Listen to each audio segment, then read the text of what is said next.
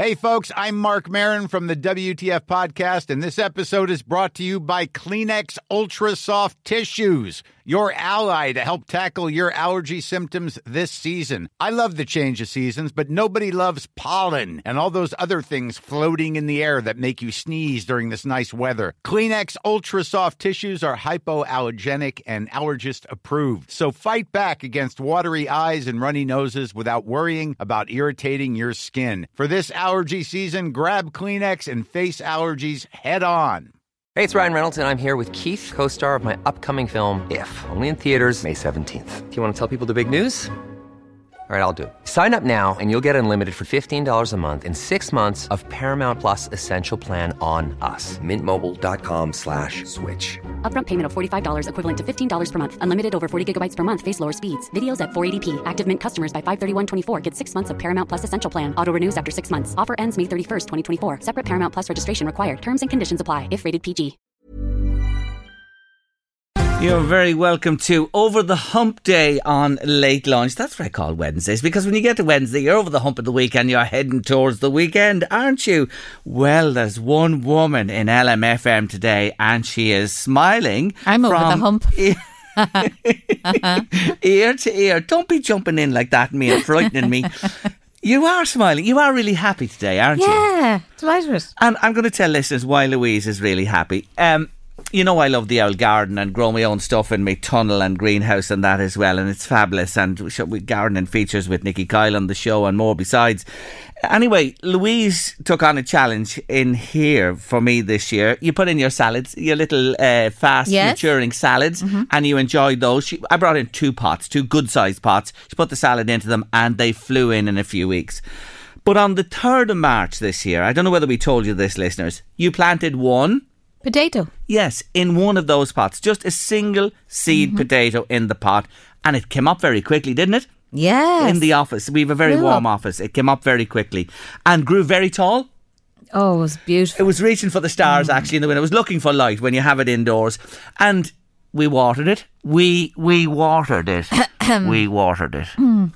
Anyway, You watered we it, watered it. Well, I just had to keep a little eye on it. That's I all. just forget Anyway. Louise went to it and and spoke to it and, and, and loved it and it. everything. And when I was away last week, she watered. But that's the third of March. We are now on the twenty fourth of May, which is eleven weeks later, and the foliage started to drop back down. It's reached the end of its I time. thought I killed it, She didn't thought I? she killed it last week. Yes, she I was thought left she to water it. Yes, she That thought was she my only murdered it. job. No, she didn't murder it. It was just the end of its life cycle. Anyway, today we decided that we would flip open or turn out the pot and see what had emerged. One potato. Tell them how many you got.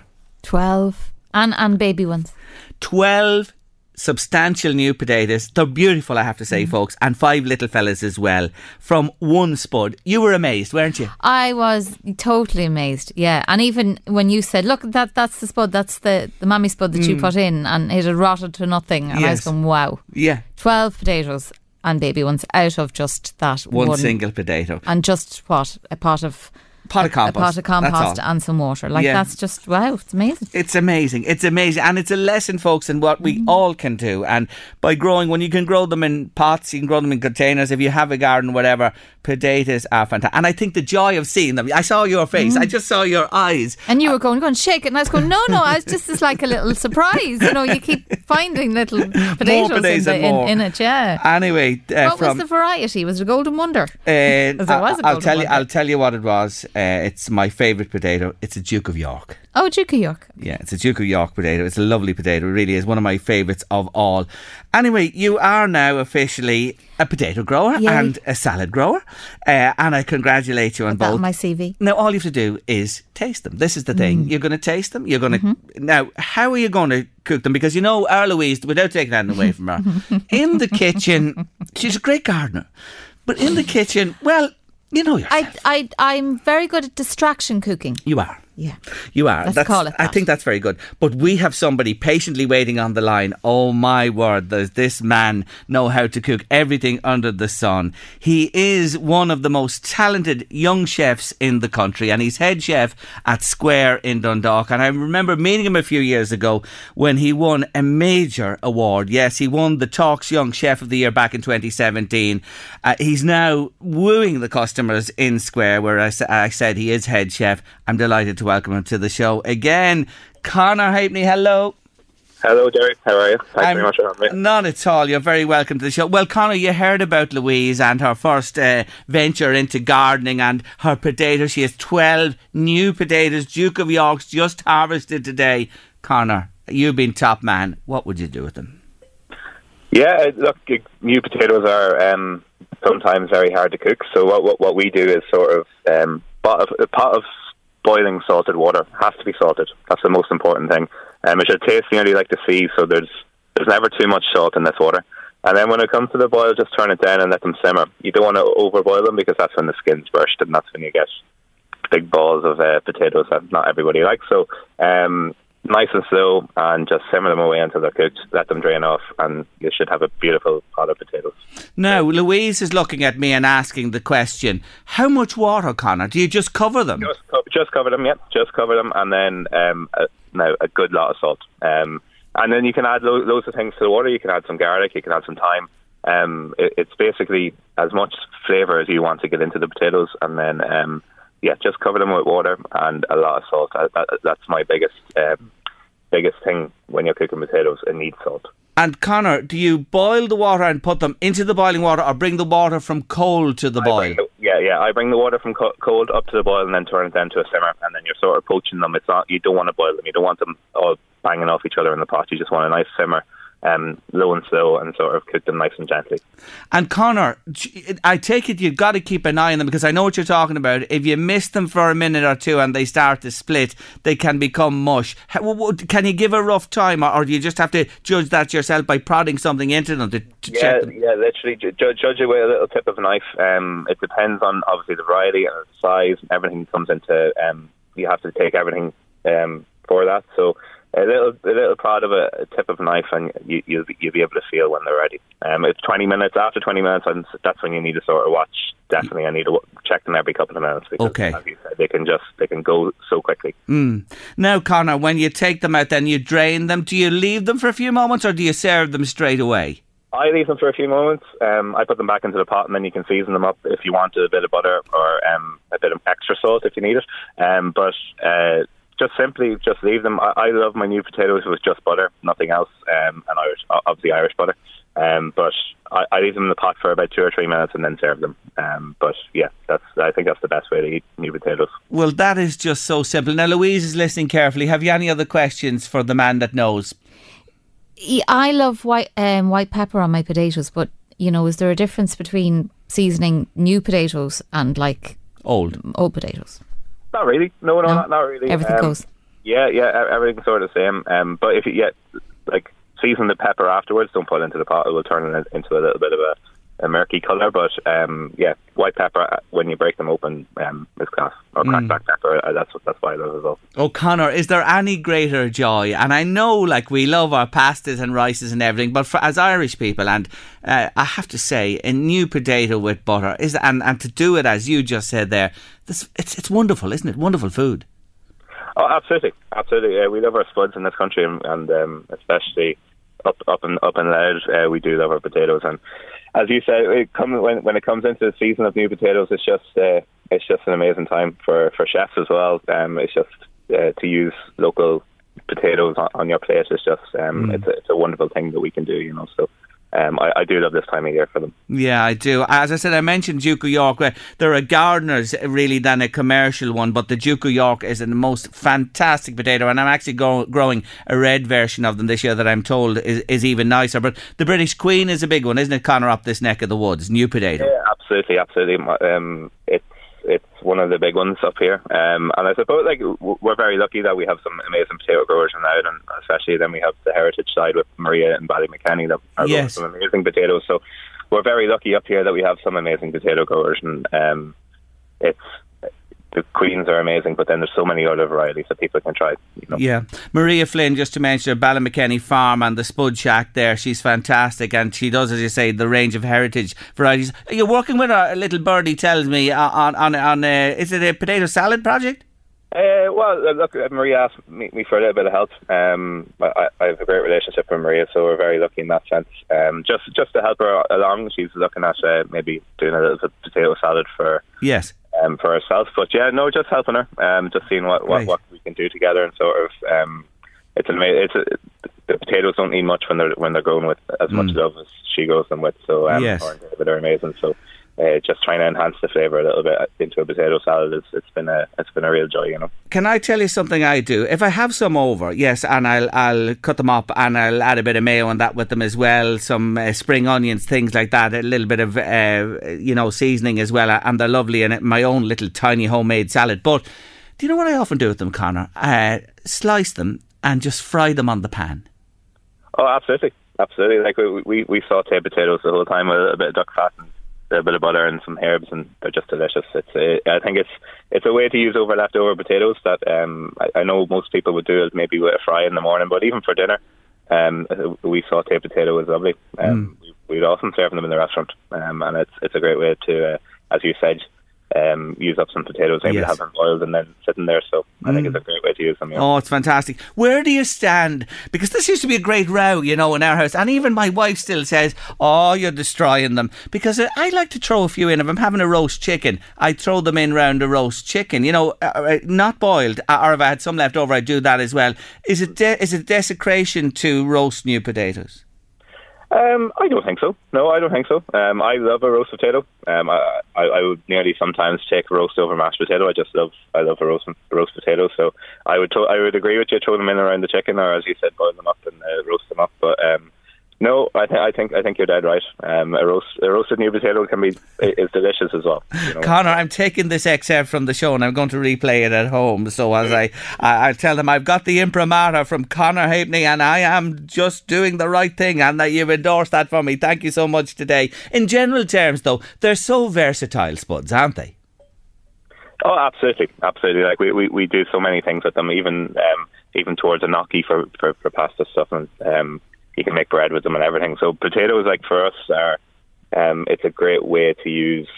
Like we, we love using them because there's, as you said, there's like you can do so many things with them. Um, whether it's a starter or main, and sometimes people have used it for dessert. So um, it's you can do any course with them. So it, it's definitely um, a, commodity that we love in the restaurant. You know. Yeah, and you know as the year goes on, you, the, the, skins get thicker on. When the new potatoes are so fine and that you just eat skin and all. Some people still take the wee skin off the new potato. I like to eat it with the butter, the whole lot. It's no problem. And, and you talk about potato skins, the nutrition that's in the skin, and she can take the skins and uh, hollow out the uh, the flesh, and you can make many dishes with that as well. Where do you stand on skins and the eating of skins and the cooking of them? Especially new potatoes, I love them. Like, yeah. I, I'd be the same as you. Leave them on butter and salt and pepper, and um, that's that's the way I eat them. Um, and yeah, look, we, we, we, we can you can do so many things with them, as, as you said. Um, I've I've seen people make consommes and stuff like that with potato skins, and it's like a potato soup basically, but really clear and really delicious. Um, I love using them. We don't waste them at all. So if we were making mash, we we, we roast the potatoes in the oven with the skins on, and then peel out the middle and then we use the potato skins maybe deep fried as a snack or something like that. So wow. Yeah, no, it's it's uh, trying trying to no waste in the place and um, try and use as much as possible, you know. So and potato skins are delicious, as you said, they're nutritionally excellent as well. So um, it's definitely it's definitely another way that people like you don't need to throw them out. You can use them for something else, you know. Yeah, the the the restaurant. I have to talk to you about it. About Square. My word, you all must be thrilled with the accolade it's getting and its popularity.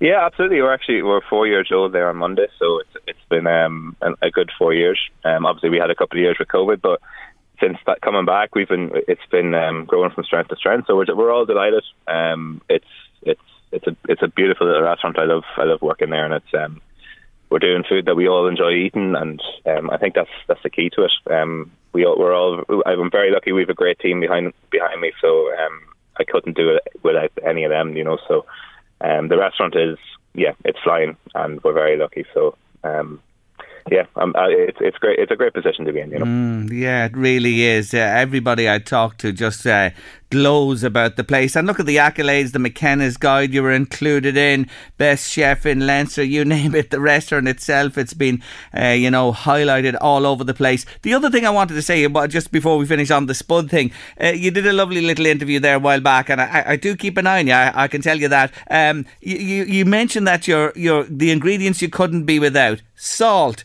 butter, cream, Conor. yeah, yeah.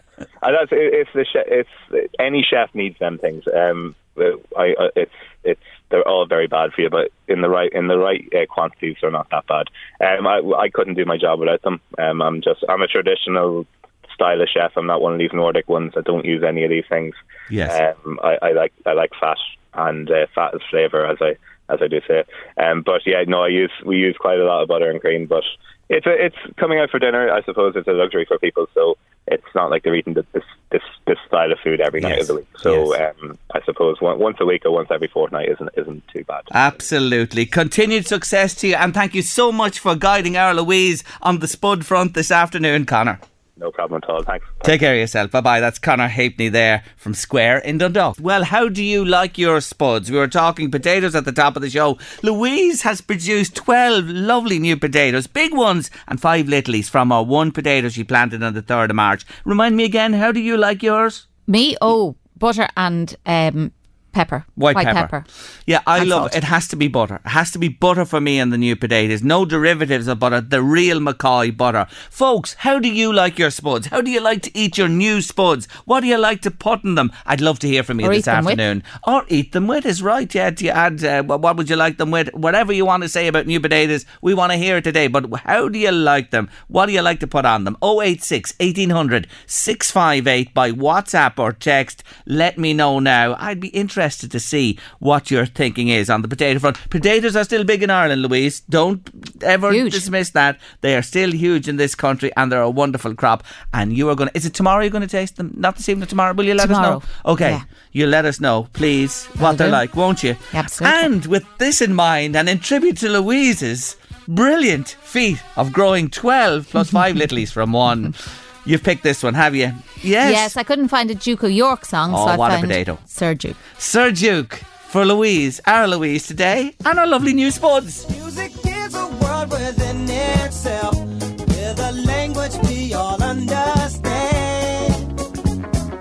Our Louise, Louise Walsh, is officially today a potato grower. Yes, her single spud has produced 12 adults and five little children as well. And she's thrilled, and we were talking about it top of the show with Conor Halpenny from the Fabulous Square restaurant in Dundalk. And we asked you, how do you like your new potatoes or potatoes? What do you like? What do you do with them? And you've been res- responding as usual. Thank you so much. If you haven't still, how do you like your spuds? Let me know 086 1800 658 by WhatsApp or text. Here's a selection of what you're saying. Hi, Jerry, you should try potatoes this way.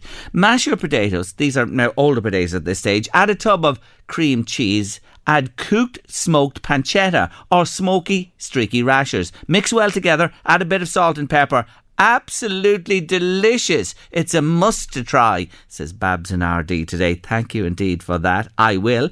Mash your potato, says another listener. Mash it with milk, butter, pepper, salt, and chopped onion as well. Also, I like fried potato sandwiches boiled potatoes sliced and fried and put in white sliced bread with butter, a bit like a chip butty in England, Jerry. Love the show. Keep up the great work from a regular listener. Thank you indeed for getting in touch with us. Helen has the Kerrygold ready. Helen Colgan. Spuds are on the boil. Oh, you lucky duck. And Brenda and Annagassan. Hello to Brenda and everybody in Annagassan this afternoon. New spuds, Jerry. Real butter with new season turnips and streaky rashers topped with white pepper. Yummy, yummy. Oh, I can taste that even from all this distance. Enjoy. Keep them coming to me. How do you like your spuds? 086 1800 658 by WhatsApp or text. Now we move on on the show this afternoon. And I'm delighted to invite my next guest back to the show. He is a success coach, personal trainer, nutritionist. He has a diploma in psychology. He's a breathwork coach and meditation instructor as well. And he's co founder of the Wolf Academy with his brother Cormac. Daryl Noonan, hello again. Jerry, how are you doing? How's things? Very good. Great to catch up with you this afternoon. Before we get to the meat of the matter, tell us about this mountain climbing you've been at. Yeah, so Thanks for having me on again. That's all. Um, yeah, so myself and my brother Cormac, who who I set Wolf Academy up with, our younger brother Sean, and a mate of ours, Wayne McGrath, we decided to climb Carrauntoohil eight times. Well, the challenge, first of all, we wanted to raise money for the Gaelic Woodland Project, who we have. Um, we've done this before for the for the Gaelic Woodland Project. They're a charity organisation set up by Owen Connaughton, and their aim is to buy land somewhere in Ireland, preferably around the Meath area, to um, create a, a native Irish woodland because we only have less than two percent native Yes. woodland left in, in Ireland. So that was the the drive behind the challenge, and the challenge then we decided to do was to climb Carrauntoohil, Ireland's highest mountain down in Kerry, and to climb that eight times consecutively, up and back down to the car park in in Cronin's Yard. Because, well, the reason for the eight times was it's one eighth the height of Everest, so it was the same as going up and down uh, the height of Everest. Great thinking. And yeah, and the reason, like I suppose, the when you put that kind of um, shape on it, like with with so it's something people can relate to, and and like we're at a stage in our lives where we can push ourselves physically, so we decide to use that energy that we have to to put it into something that will be here for forever, if if if Yeah. possibly if this if this woodland is is created, when, with which it will be. And the challenge itself, it was um, it was very tough. It, it was more mental than it was physical, um, and we have we have experience with these type of challenges. We've done numerous ones over the last few years, and and we enjoy pushing ourselves to these kind of limits because you do learn a lot about yourself when um, when you put yourself in very uncomfortable situations. And it doesn't obviously need to be something that extreme, but I think when people see other people doing these kind of things, it, it can spark something inside people. It can ignite maybe a little flame or an ember of, and maybe they'll end up pushing themselves into into maybe an uncomfortable zone, which hmm. is where there is a lot of growth. And I suppose all the different people that came down and, and joined in for a couple of mountains, it was it was absolutely amazing to see the support that we had and, and how we probably would have severely struggled if we didn't have those people. And again, that's another great life lesson I think is is Yes. And you know, that support from people that are around you. Yeah, and you know something you say there. The days we sailed through, you know, you don't really remember them. And when you're challenged, my God Almighty, and I've only realised this myself after years. Those are the times that you see who you are and understand who you are and how you can cope with things as well. That's a very important aspect of life, even though we don't want them. You know what I mean? We don't want those days too often. You know what I'm saying? Yeah, well, that's exactly why we set up Wolf Academy was Yeah. to to help students realize and learn that the challenges and struggles that we face in life they are our greatest teachers. Hmm. So not just trying to push them away or running away from them. It's it's about embracing and and then we provide the tools and techniques that will help learn from those. Because for me personally, obviously, for a long time, it dragged me down and sent me down very negative routes and um, with some of the things that we we bring into the schools, it's about learning from these challenges and struggles because that's what builds character. And and when you're faced with another challenge, you'll be able to maybe handle it that bit better. Yes. And and and that that'll filter down into the little challenges that we face every day, the little. Um, not so maybe not so big, but the one the little things that annoy us during the day, we, we can handle them better when we build up this resilience Yes. to um, you know. So Yeah, and, and one of your lines that I love, we want to prepare young people for life, not just exams. And of course, the exams are starting very soon indeed, and there's a lot of pressure around them. But talk to me about this uh, move, this uh, move outdoors you're making, which is why you're with me really today. What's this about? So what we have realised, myself and Cormac spend an awful lot of time in the forest or the woods, um, going there, lighting a fire maybe, sitting around, having a chat. It's and we just realised how easier it is to be more open um, when you're in these more natural environments, when you're surrounded by trees, uh, rather than concrete walls. Um, because we we believe we are extremely connected, well, completely connected to to the land. Um, and obviously, our society and the way we live now has has massively brought us away from that. And um, we just realised that or we began to bring students. Uh, we it was Youthreach Drogheda. We first of all, which is actually where user based. Um, yeah, Youthreach Drogheda. We we did a workshop in the woods, and we could see straight away because when you're surrounded by trees, within half an hour, there's something that comes off the trees that actually completely calms your nervous system within 30 minutes of just being in there. So with the things that we are um, guiding the students through, the different practices, whether it's breathing, movement, um, more mind exercises, we've realized how much more that sinks in and how much easier it is to for the students to um, to drop into what we're doing when we're in these more natural environments. So we decided that we would begin to do this more often, and we've uh, we're doing it all over the country actually, all um, through the summer with the summer programs for the youth reaches. I'm bringing the students to a woodland that is close to where it is they're from, so that if hopefully if they build some sort of connection with the place when we're in there doing these workshops, that that's a place for them to go back then. Because they'll realize, I suppose, this is the aim, that they'll realize how beneficial it is to spend a little bit of time outdoors in these more natural environments. Because it, it's getting very like even when I was a kid, we spent a lot of time outdoors, and we can see from different surveys we do from chatting with the students that is massively being lost. And it's not about spending your entire life or going back to the way people lived hundreds of years ago, because obviously that's massively unre- unrealistic. But even carving out a little bit of time each week, possibly, spend even an hour in one of these places, Mm. and it gives everybody. This is not just for students. This is for everybody. It gives a bit of that time, and not to bring the phone. Yeah. Um, and it's and it's funny because when when you go into a place like this and maybe leave the phone away and it's off, it will bring up more than likely bring up a lot of anxiety and discomfort within that first 15, 20 minutes. Um, I feel it's like it's nearly like a detox from society when I go into these places, and that can be uncomfortable for 20 minutes to, to half an hour until the body relaxes relaxes into the place, and, and that just goes to show how how switched on we are all the time. With and like you said, with exams, like this massive push to every second of the day to be thinking of it and, and studying and and it's more I find more detrimental than it is beneficial. Um, I think people would do a lot better if they were to, to carve out this bit of time to go outside, switch off from everything, and then come back when they're recharged. I need to learn this lesson myself a lot of times because I forget. And come back recharged, and then we're much more productive. We'll hold information a lot better. Um, the whole mindset of society these days where it's go, go, go, go, go. And a thing that I really dislike to hear these days is when I say to somebody, Oh, I'm sorry, I was too busy to, to do this or that. And like, oh, that's great, like you're busy, you know, that must mean you're doing well.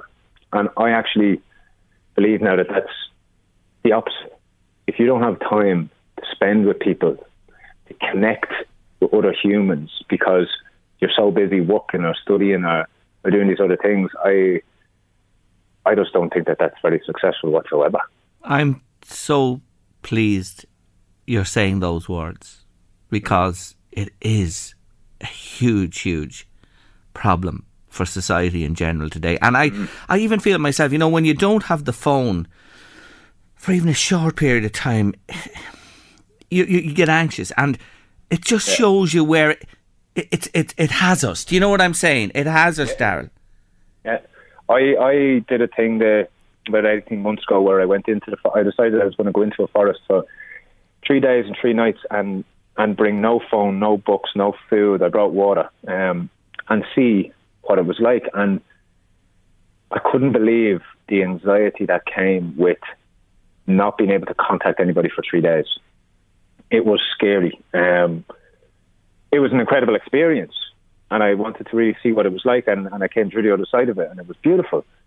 But the realization of um, what being so connected through phones and stuff has has done to us, I think it's you know people are meeting up in person so much less, um, and yeah, I think it's why I've seen something written somewhere how through these phones and social medias and different things, it was to um, connect people and for people to be able to connect and and it has done that on many many beneficial levels. But there's also such a, a darker side to it too, and and again, we're not going to and we don't want to pull away from this fully, but it's just about carving out that little bit of time for yourself um, to spend in these more natural environments. And that's our aim with these woods workshops is to give students an experience of what it's like in these places when you can switch off for a little bit of time. And I've spoken to some of the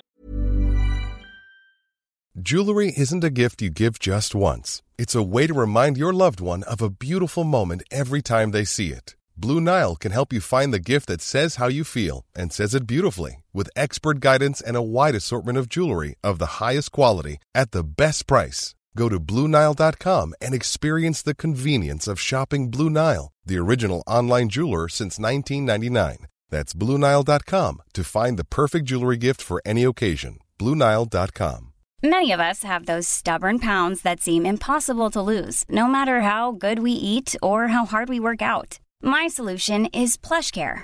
PlushCare is a leading telehealth provider with doctors who are there for you day and night to partner with you in your weight loss journey. They can prescribe FDA-approved weight loss medications like Wegovy and Zepbound for those who qualify. Plus, they accept most insurance plans. To get started, visit plushcare.com slash weight loss. That's plushcare.com slash weight loss. Hey, it's Ryan Reynolds, and I'm here with Keith, co star of my upcoming film, If, only in theaters, May 17th. Do you want to tell people the big news? All right, I'll do it. Sign up now and you'll get unlimited for $15 a month in six months of Paramount Plus Essential Plan on us. Mintmobile.com slash switch. Upfront payment of $45 equivalent to $15 per month. Unlimited over 40 gigabytes per month. Face lower speeds. Videos at 480p. Active Mint customers by 531.24 get six months of Paramount Plus Essential Plan. Auto renews after six months. Offer ends May 31st, 2024. Separate Paramount Plus registration required. Terms and conditions apply if rated PG.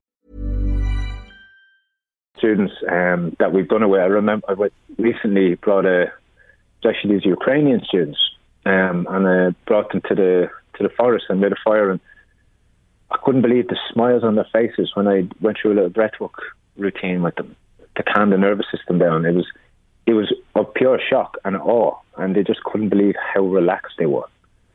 Um, and I even gave them a little bit of hawthorn tea, which is um, a beautiful medicine that grows all over Ireland here. Um, and just you know introducing people to these sort of things, and you can see the look on, on their faces because they probably have never done something like that before. Um, and one one student said that they'd never been that relaxed in their life, you know, and and it's um and it's not a, it's not all the all we're doing is going into a forest and sitting by a fire and and taking a few breaths, you know, and it's um the more people we can get through to, or not get through to, but give these experiences to, and then what's so powerful is they might bring their friends, they might bring their parents, they might bring their little brothers or sisters, and sh- and and pass this kind of thing on. And it's so simple, but that's how this can kind of spread, and that's the way we see this happening. And I think doing this work with teenagers and and students um, at, at that age, um,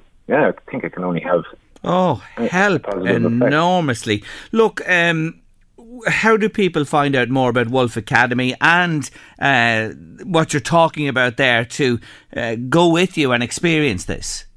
Well, I suppose if they we the website there wolfacademy.ie, um, or they can email me at daryl at wolfacademy.ie. That's D A R Y L at wolfacademy.ie, and and I can give the information because what we're also um, planning to do is to do these workshops with parents and kids. So maybe a mother and daughter, a mother and son, father and daughter, father and son. Do the workshops like this with different bonding exercises where they're going into the woods to maybe search for something that we've given them a list of things to find and, and they'll like work together to do that because again, um, the connection that that can um, bring is absolutely incredible and it's something that I'm wanting to do with my parents at this age in my life. You know, to try and I haven't said it to them yet, but maybe one of them's listening to this now. This is an easier way to ask. Um, but It's all right, Darren. and that's something I want to do is, is because again, it's away from the natural environment, or not the natural, the normal environment, Yeah. maybe the house. And again, we know this, myself and Cormac, from different retreats we've been on and stuff. When you are out of your normal environment, you're so much more receptive to what's happening, to what's going on, because you're less distracted by things you know. You know, you're, and and that's again what I feel can help bring people closer together because they're yeah not as distracted by Yes. their, their normal environment. We hear what you're saying. I've so enjoyed our chat. I could go on and go on, I promise you that, but I have to leave it there today. You are Yeah, fantastic fellas. You really are. Uh, Cormac, your brother, say hello to him, uh, and yourself, Daryl. Yeah, oh my God. God, a mountain in Mexico somewhere. Oh God Almighty! Some people have all the luck. Anyway, Wolf Academy, wolfacademy.ie. If it rings a bell with you today, if you're a young person, if you're the guardian or parent of a young person as well, this is truly wonderful and will make a huge difference in so many lives. You're fantastic. Keep up the great work. Can't wait to chat to you again soon. Oh, thanks, Jerry. Not at all. Take care of yourself. Bye bye. Isn't he wonderful? Daryl Noonan, wolfacademy.ie. You know the way I be saying to you, Louise, at times, the people ring me between half one and half three. Yeah, You yeah. know the way I'd be saying, you know it yourself. Mm. You know, I'm on air every day, half one to half three, for many, 15 years or more. Anyway, my wife's ringing me there. Who is? Miriam. it's all right. It's not an emergency. Imagine, imagine, imagine. Holy jeepers. What's going on in the world? She's obviously working just too hard. She doesn't realise the time. Correct. She needs Yeah. to go to the Wolf Academy. I'm going to book her in. so I am with Daryl Noonan. She needs to for sure. Uh, anyway, tell our listeners, we, we, we, tell our listeners, or ask our listeners, should I say? We, we'll ask our listeners, which we always do. We appreciate their help. We've had an appeal, a cry for help from a listener, another listener. Tell them what's up. Oh, yes, this listener has um, bought a very expensive white top. And she washed it yesterday and hung it on the line, and a bird pooped on it. And the bird poop is kind of a blackcurrant colour. Yeah. And she can't get it out. She has tried um, lemon juice. She has tried, you know, the Vanish cream. She's tried bicarbonate of soda. Um, everything, and she's just No looking go. to see if anybody's any tips. She wouldn't mind, but it's, you know, it's, it wasn't a cheap It- thing. It's expensive. Yeah, it cost a lot. First wash, new garment, bird arrives, bang, bang, bang, Mm. and there's a black currant colour. I've seen this. I've seen this, and I don't want to dash your hopes. It's near impossible to get that stain out. Really? Yeah, it is because the bird has been feeding on berries of a black currant hue, and uh, unfortunately, it's very difficult. It really is. But maybe somebody listening today. Bird poo, white top, very expensive, black currant colour. Anyone ever managed to shift it? Do you have something that will get rid of that stain for our listener? 086 1800 658. That's 086 1800 658 by WhatsApp or text if you can help. Wear a jacket. Really would appreciate it. Over it. Them bucking birds, they're devils on your line.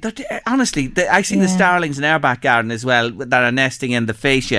They're out on the line, and honestly, they have everything at the minute because they have young ones in the nest, but it's only for a short space of time. But they will do your good garments, that's for sure. Don't put out any whites on the line in this weather. No, no, they're just they're just at this point in time with nesting and feeding young and everything. Jerry, new spuds, beans, a lovely soft fried egg, Hmm. salt, and half a pound of good old butter.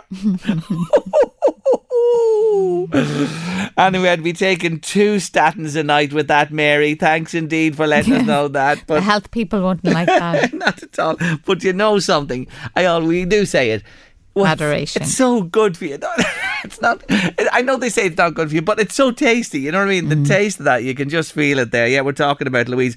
She's still wallowing in her glory of Mm. growing 12 brand new potatoes from one spud planted on the 3rd of March. And you're telling us how you like your spuds at And late lunch this afternoon. Thick wire so- wire sauce on a potato as well with the butter and the salt and pepper is gorgeous. Oh, is it? There's another tip for you. On the potato front, Albert's been on to say he loves the skins of potato with butter and black pepper, and when they're left over, throw them in the microwave and douse them with the butter and pepper and put them between two slices of batch loaf toasted. You're the man, Albert, for sure. The lady with the white top and the bird poo stain. Bleach is coming up a lot soak it in bleach for a time. Uh, washing up liquid might be a little too mild, but you never know. Hairspray, says somebody else. There's some suggestions for you anyway in trouble with the stain in the white garment. Now, moving on on late lunch this afternoon, I'm joined now by Ireland's most followed makeup artist and beauty content creator. She's amassed over 4 million followers across social media and she's the founder of Cash Beauty. I'm delighted to say hello to Keilidh Cashell. Hello. Hello, how are you? Thanks for having me. Not at all. I'm delighted that you're joining me on the show this afternoon. Four million followers. Go on out of that. Yeah, it's uh, an awful lot of eyeballs, that is. it certainly is very well put. And that coming from a girl who, in her own words, said she grew up in the back ass of nowhere. Where, where, where were you referring to?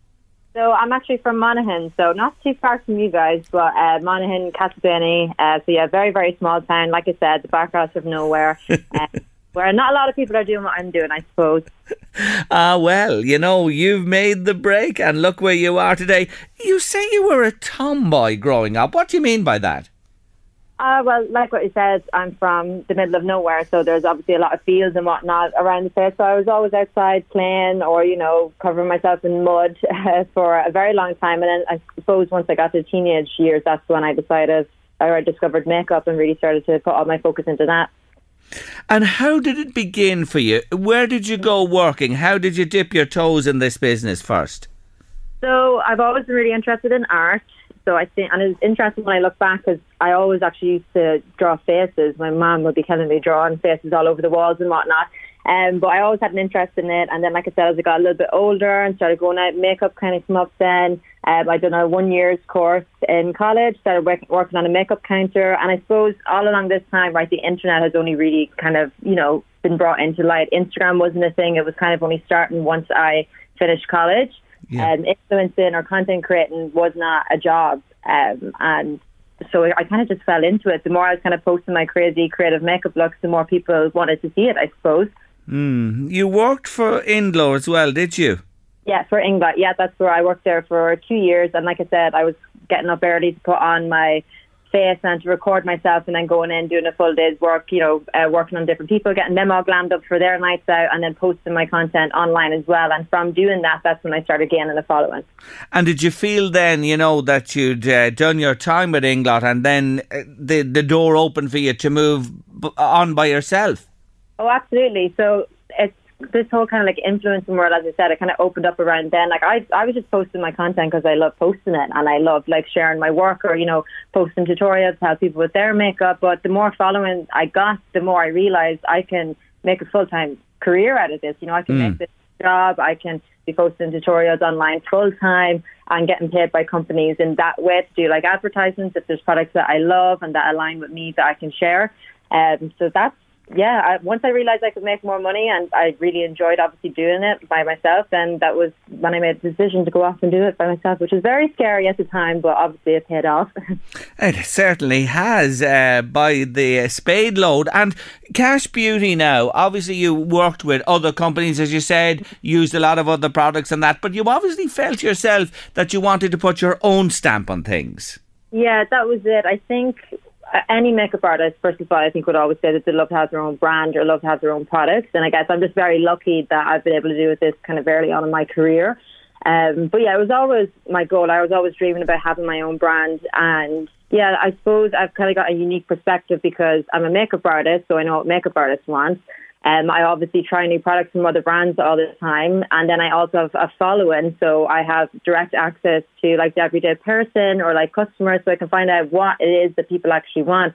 So that all combined together, it kind of just made sense for me for my, my own brand, especially since it's something that I always wanted to do. You know, people, you know, look at, at you and think, my God, look, and I've been looking at you today. Wow, is all I can say. You're sensational, may I add to the ah. throws who've said that to you as well. But I'm, I'm, I'm sure people say, does Keilidh ever, you know, get up in the morning and there's not a spot of makeup and she's just as she is? Oh yeah, that's me every day. That's Is it? me like ninety percent of the time. Yeah, the guys in the office will be laughing now. Because they know I come in with no makeup on because I have to come in and try out the products. You see, Yeah. yeah, I enjoy w- rocking around with no makeup on just as much as I do. Yeah, and and and and with makeup, you know, people will say, "Ah, look, it's a sort of a, a visage." You know what I'm talking about? It's only uh, it's only on the surface. It doesn't, you know, really reflect the person of that. You you wouldn't agree with that? No, definitely not. I think it's an expression of yourself. You know, it's the same way that you know, we dye our hair or we cut our hairstyle whatever way you want, or the clothes that you wear. It's like a re- representation of you. So I think, yeah, I know, of course, it can be seen as this thing that gives confidence or it might help you in that kind of sense. But for me, anyways, it's definitely like a form of self expression. It's how I'm, you know, creative. You know, if I need to switch off, I'll sit down and do my makeup. Like it's an art form for me. Um, but yeah, it's, it's an incredible thing. It can give people confidence. Um, so I don't see any negatives with it, to be honest. Ah, no, you are so right. It is. It goes so much deeper. I know that myself, and it means so much to people. Being an influencer and having all these millions of followers, of course, th- there's a side to that as well that can be nasty and negative. Have you experienced that, or, or do you ever, you know, pay any attention to that, or how do you deal with it, Keilidh? To be honest, in this kind of industry, you have to kind of just have a thick skin and let it brush up. I've been very, very lucky. I always say this. I've got amazing people um, following me and supporting me. But of course, you're always going to get somebody. Do you know that kind of way? But my kind of thing is if it's not something that my friends or family has ever said to me or that no one's actually had the courage to say to my face, then I'm not going to pass any remarks at someone hiding behind a computer or their phone um, it to me. That's that's how I tend to take it anyways. If I get any negative messages, I would just delete it straight away and just move on with my life. That's what we got to do. Good on you, woman. That's the style. And if we could get that into the heads of everybody, wouldn't it be much better for us all round that we d- d- dealt with it as you've just mentioned there? Yeah, but I think it's even as humans though, right? We always tend to focus on like the negative things. So I just think, you know, if I'm there spending all my time focusing on like one negative comment when there's like so many positive ones, I'm almost doing a disservice to the people who are being positive towards me. Do you know that kind of way? Mm. That's what I say. But yeah, definitely focus on the positive. I'm a big believer in that. You always see both sides of the story, I was reading. It's a great trait in you, and people noted with you that you give everybody an airing. You know, you might have an opinion, but you're very open to the alternative. Has that served you well? I definitely think so. And like I said, especially being in this industry, if you have opinions and stuff like that, I think, you know, a lot, there's a big weight comes with having a platform like this. And, you know, if there's things that you really believe in or having to like give your opinion on that, you still obviously have to be careful because you could be influencing people in a certain way too. So, um, yeah, it's a very weighty job, I suppose, in uh, that sense. But yeah, you have to be as open minded as possible, 100%. And when you were starting out, you know, funny, I'm, I'm, I'm talking to you today, and yesterday we were talking about hairdressing on the show, Mm-hmm. and we had a lovely lady with us who's now uh, teaching it as a formal qualification through the uh, training boards here. And she said to me when she started out, she said she was told that hairdressing was for dummies. You know, I couldn't believe that she said it to me. And you know, you in your field, makeup wa- wasn't regarded as a, as a real job at one stage. That's fair, isn't it? Fair comment. Oh, hundred percent. Sure. I even know whenever I, you know, first started and said that, you know, I wanted to do makeup. I remember my parents, you know, being worried. Of course, they're coming from a place of concern where they're like, "Are you sure? Like, how are you going to be able to make money off this? How can you do that?" Of course, that just spurred me on more. You tell me no, I'll do it ten times over. And so, um, but yeah, no, I, I, that's definitely a big misconception, uh, which I think is, you know, obviously completely wrong. Um, and the thing is, as well, you know, people are always going to want to feel beautiful. People are always going to want to feel confident, and it's the things that make them feel beautiful and make them feel confident, they're always going to want to indulge in that. That's never going to go away. Um, and also, if it was easy, then everyone would be able to do their makeup or they'd be able to do their hair, so there wouldn't be a need for hairdressers or makeup artists. Yes, exactly. Thank God it's uh, that is gone and been consigned to the past long, long ago. Talk to me about you and manifestation. I'm curious about this. Uh, I'm just a big believer. I think, like what I said earlier, if you put out positive thoughts, like you'll get it back. So there's been a few times now where just weird things have happened to me. I remember sitting down and being like, or someone asked me, "Oh, what brand would you love to work with?"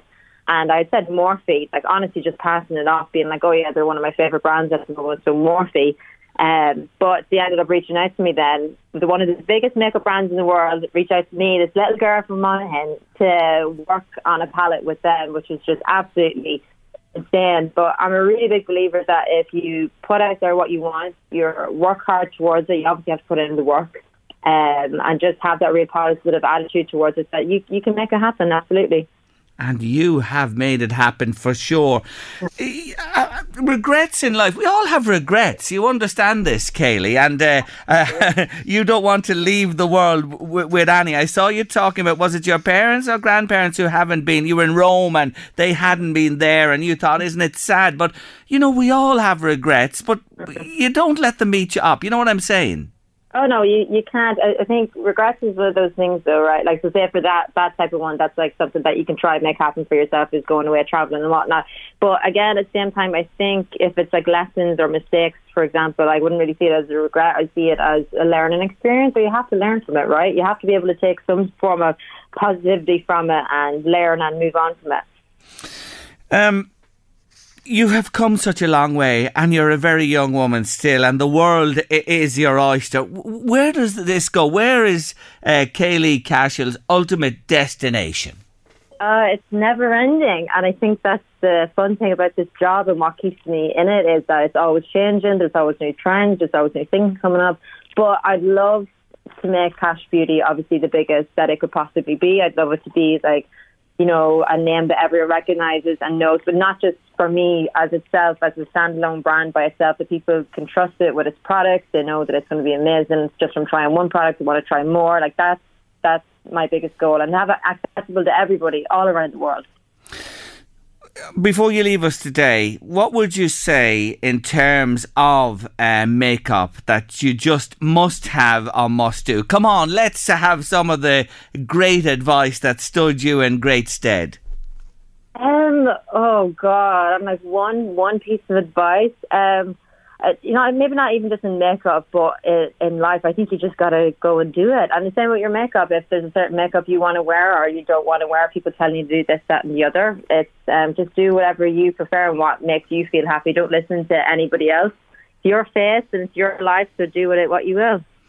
You're great, may I say. You really are. Uh, I- I've, I've enjoyed so much our conversation, and I want to tell people to check you out on Cash Beauty. And, and across social media, you're there all over the place, aren't you? Four million.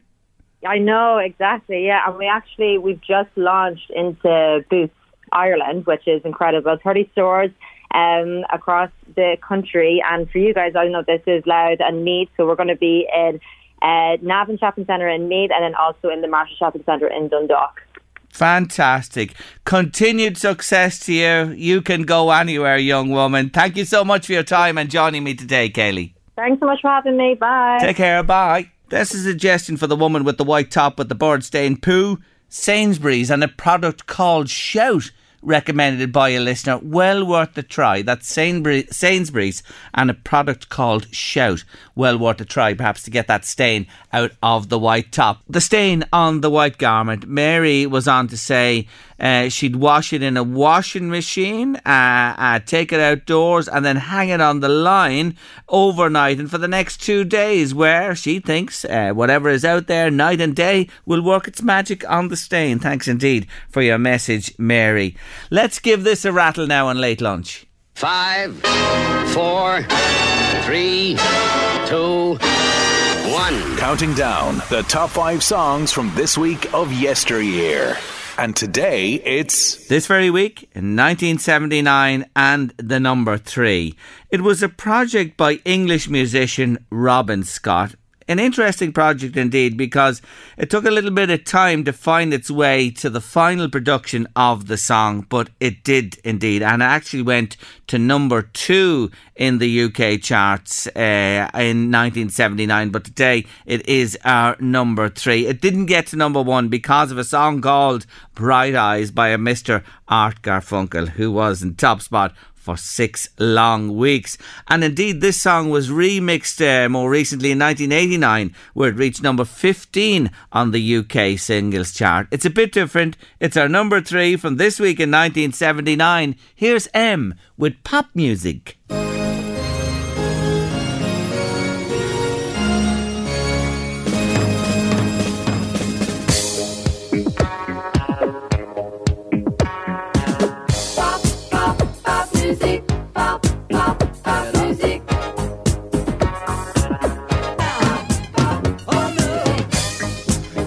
Music from M Number three in our top five countdown from this week in 1979. And of course, we have two and number one lined up for you over the uh, next couple of days, round about this time. Have you ever seen a barn owl?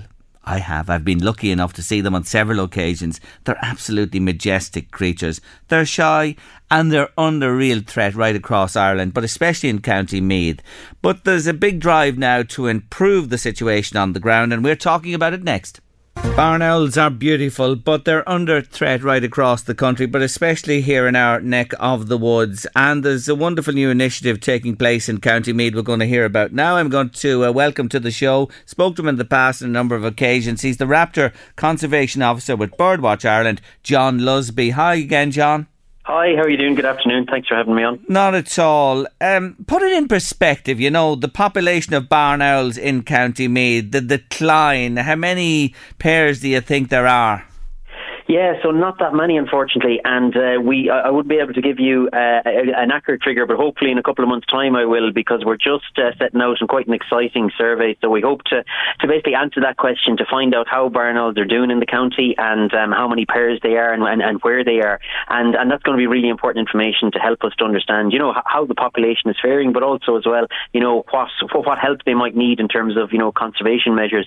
So, but but I suppose you know to to, to put it in perspective, yeah, like barn owls, they are what we call a red listed bird of conservation concern, which means that um, they are a bird that uh, essentially we, we, we, we categorise all, all bird species on a traffic light system red, amber, green, with red being those that are most endangered, that we're most worried about. And unfortunately, uh, barn owl sits on that list. So they are species that have declined, you know, quite significantly. There used to be a lot more barn owls around the countryside, you know, if we go back a few a, a few decades ago, but um, but but but sadly not the case, not the case anymore. And I think they have been very, very thin on the ground, particularly, you know, in the northeast, and particularly, say, you know, in County Meath. You know, we very few, very, very few known nest sites in the county, but hopefully that will change over the coming months. And we're essentially, you know, just just now launching a survey, and we'll be very busy in the county over the over the rest of the summer, looking for searching for nest sites, trying to confirm where where, where barn owls are nesting. So it's going to be very exciting to see to, to see the results of that survey and, uh, and and and how we get on. So to summarise, they're really in danger. Uh, they're very thin on the ground. You know there are some, but as you said, this survey now will paint the picture more accurately. Why the decline? Is it the uh, loss of nesting sites? Is it to do with uh, the supply of food that they prey upon?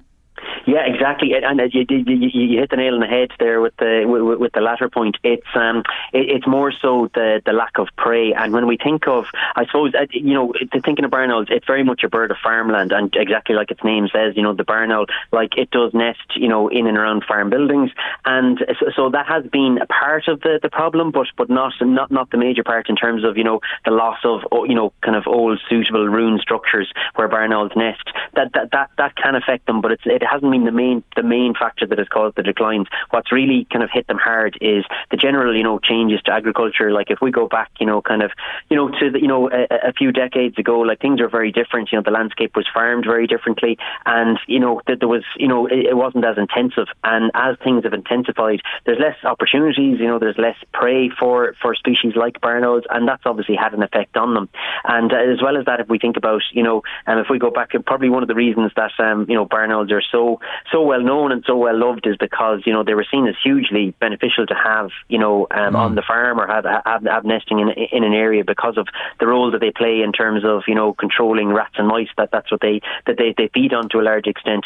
But um, ironically, you know, as rat poisons, rodenticides were developed, um, and and they have become the main you know means now of controlling rats and mice. That can have a you know really negative impact on barn owls, and barn owls can actually suffer from poisoning from the the, the, the rodenticides, and that's been a serious problem for barn owls as well.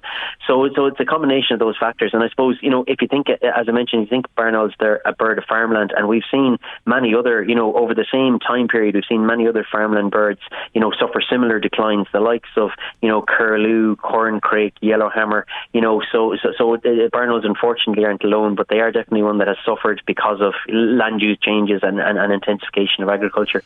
So you want to establish uh, how many there are and where they are, and then from there you'll move on to the next phase of tackling because there are underlying issues with farming, and again, of course, the nesting sites is a, is a side issue as well to be dealt with. But with all this in mind, this Friday at Dunsany Hall, what's happening? Tell our listeners. So Dunsany Hall, Dunsany, as I'm sure you're aware, it's a fantastic site and and and, and undergoing a rewilding project there. So you know, ideal for barn owls, and there's actually some barn owl nest boxes already already in place um, at, at Castle. So so we're, we're holding an event. So with the the, the Meath branch of Birdwatch Ireland, who are integral to this survey, and also to say it's supported by Meath County Council and the, the local Biodiversity Action Plan Fund. And so to kick off the the survey, because it's right at the start of it now, we we want to make people aware of it and also get get people's help to you know to help us you know if, if people have information to report information on barn owls. So so so to celebrate the survey and to kick it off, we're, we're having an event um, uh, at Dunsany Castle on Friday evening um, to basically talk all about barn owls, talk about what we hope to do through the survey, and um, and, and, and, and to celebrate to, to celebrate barn owls and and, and also to have a, a walk around the, the, the around the grounds of of, of Dunsany Castle. So so that's the plan for, for this for this Friday, which is also an event for Biodiversity Week, which mm. is which is this week. So it's open to all. All welcome to go to the Dunsany Hall this Friday evening. What time do you start at? It starts at seven o'clock, and you can register for it's free for everybody to come, and you can register for the event on the if, if you go into the the Meath Birdwatch Ireland website, there's a link, and you can register for free for the event. And yeah, we'd be delighted if people if people come along. I wish you well with it. I hope it goes well. I love the birds. I've had the pleasure of seeing them from time to time in my life, and please God, this is the step forward to uh, preserving them in County Meath and beyond. Thank you, John. Thank you very much. Yeah, and I'd love to come back on and hopefully some some positive news at the end of the survey to, to report on. But thanks, you'd be most welcome, John. Take care of yourself. Bye bye. That's John Lusby there, who is uh, the Raptor Conservation Officer with Birdwatch Ireland. Dunsany Hall this Friday, seven o'clock. Everybody, welcome. That's it for today. Eddie Caffrey's on his way with the drive. See you tomorrow, 1.30. Ed Sheeran closing the show with eyes closed. See you Thursday.